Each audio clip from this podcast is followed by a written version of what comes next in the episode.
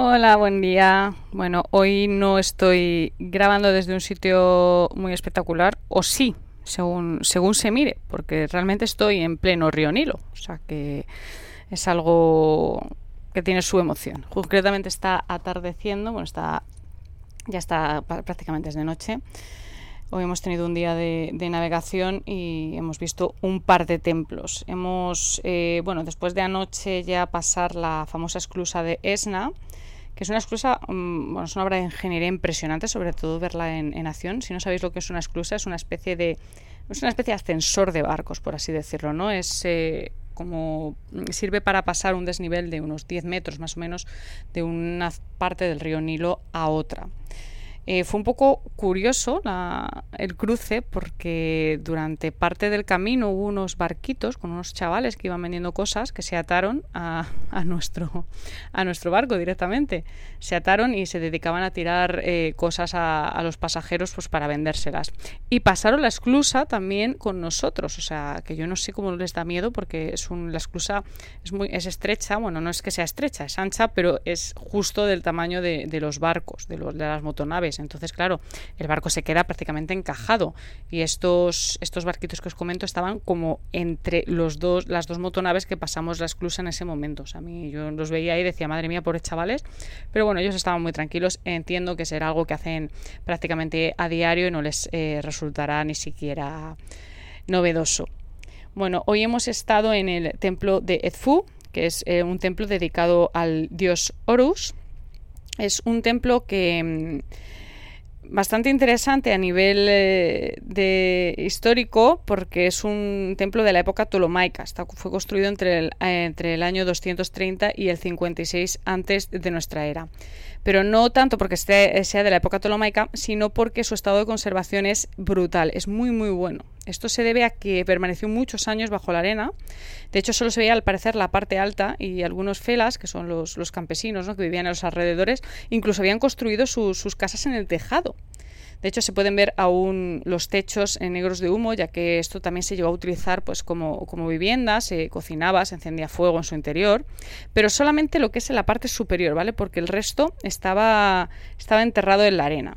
Eh, no se desenterró hasta 1860, aunque los franceses en 1798, cuando estuvo por aquí Napoleón, ya empezaron a documentar la existencia de, ciertas partes de las más altas que ya se veían despuntando sobre la arena.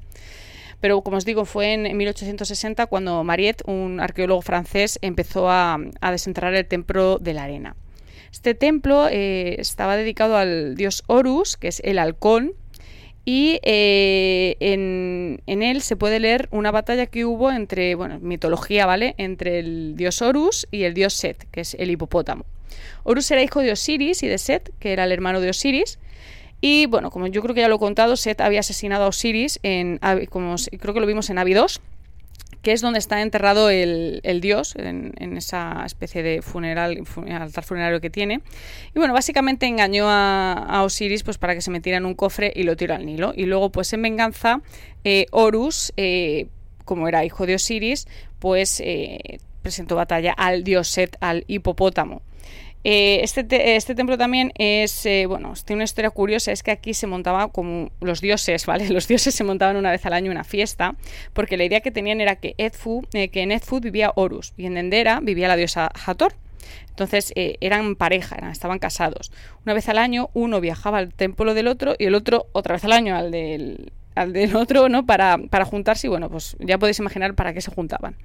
Viajaban por el Nilo en barca y eso aparece representado, además, es que se ve perfectamente el, viaje en barca, ¿vale? No, no os vayáis a pensar. Se ve, se ve representado en las paredes del templo. La pena es que las caras de los dioses están picadas, pues bueno, porque cuando llegaron los, los cristianos, esto lo vieron como algo pagano y se dedicaron pues a, destrozar los, las caras de los dioses y la verdad es que es una, pena. El templo es muy interesante también porque aparece em, detalles de cómo construían, que es súper interesante porque lo que hacían eran las piedras, eran, eran piedras muy grandes, bloques, a los que les hacían un agujerito, entonces ahí metían una maderita y encajaban el siguiente bloque de piedra. De esta manera aquello no se movía y no, no se llegaba a caer. La verdad es que eh, impresionante a nivel eh, arquitectónico cómo están construidos los templos. La única pena ha sido que hoy nos se han juntado, bueno, al final estas excursiones están como muy programadas, los barcos, las motonaves llegan a la misma hora y aunque tú lleves tu propio guía o vayas en grupo, te da un poco igual porque todo el mundo llega a la misma hora al templo porque es cuando para la navegación del, de la motonave. La verdad es que en ese sentido las motonaves son una desgracia porque te juntas con gente, aunque es verdad que ahora hay muy poca gente en Egipto por el calor, porque es temporada baja, por muchas cosas, casi todo españoles, españoles italianos, pero sí que ha sido un poco pues una pena porque había mucha gente en el templo y eso hace pues que no se disfrute de la, de la misma manera que hemos disfrutado los templos anteriores en los que sí que hemos estado hemos podido estar solos. Por la tarde eh, hemos parado en Conombo donde hay otro templo que es un templo muy curioso porque es un templo doble también de la época tolomaica, está dedicado al dios Sobek, y al dios Horus. Eh, Sobek es el dios de, el que tiene la cabeza de cocodrilo. Los templos, eh, a ver, no están ahí por casualidad, aunque sean de la época tolomaica, que es como la más reciente, no, no están ahí por casualidad, ¿vale? Esos templos se construyen encima de templos que tenían en el Imperio Antiguo o eran ampliaciones de, de estos templos. La dinastía tolomaica adoptó las costumbres egipcias y de hecho es que eran enemigos de los macedonios seleucidas, que eran otro de los imperios resultados de la partición que se hizo del imperio de Alejandro Magno tras su muerte, concretamente la parte que se quedó su general Seleuco. Ptolomeo la verdad es que se marcó un gol, porque cuando se apropió del cadáver de Alejandro Magno y decidió enterrarlo en, Alejandría, pues los egipcios como que mm, lo legitimaron, no sé, esto legitimó su, su ascenso al, al, trono de Egipto. Además el tío se, se hizo su propio, su propio título faraónico, ¿no? Con estos cinco nombres famosos. De hecho, se, escogió un nombre, lo voy a intentar pronunciar, ¿vale? Era algo así como Meriamón, Setempere y Yekerpare Setetamón, que significa amado de Amón, el elegido de Re, y el K de Re nace, el elegido de Amón, que eran unos títulos que ya habían usado faraones como Sestrosis I y Ramsés II. Ramsés II, que aquí pues ya sabéis que es mega conocido. Así que bueno, eso Ptolomeo ahí lo hizo bastante bien. Y bueno, por lo general, la verdad es que estos dos templos, sobre todo el de Colombo, eh, como lo hemos podido ver al atardecer, cuando ya se estaba yendo la gente, ha sido bastante espectacular. Nos ha gustado un montón. Eh, yo creo que de los que más nos está gustando después de Medina Jabú, que es muy, muy bonito también. Mañana nos toca madrugar, un madrugón importante, porque queremos ir a ver el templo de Abu Simbel, que está lejitos y es un camino importante. Y bueno, hoy creo que hay algo así como una fiesta no sé, fiesta típica en el barco algo así que no nos llama demasiado la atención. Pero lo que sí que es una buena noticia es que va a haber comida típica de, de aquí, que hemos probado algo en los días que hemos estado en el Cairo, eso sí.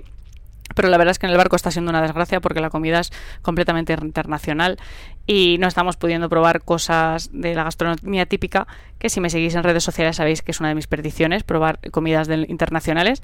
Pero bueno, yo creo que aquí Emilcar se sentiría muy feliz porque básicamente lo que hay es mm, arroz con, con pollo o con conejo, como le gusta. Pero bueno, en fin, muchísimas gracias por seguir ahí. Mañana os cuento más sobre esta aventura.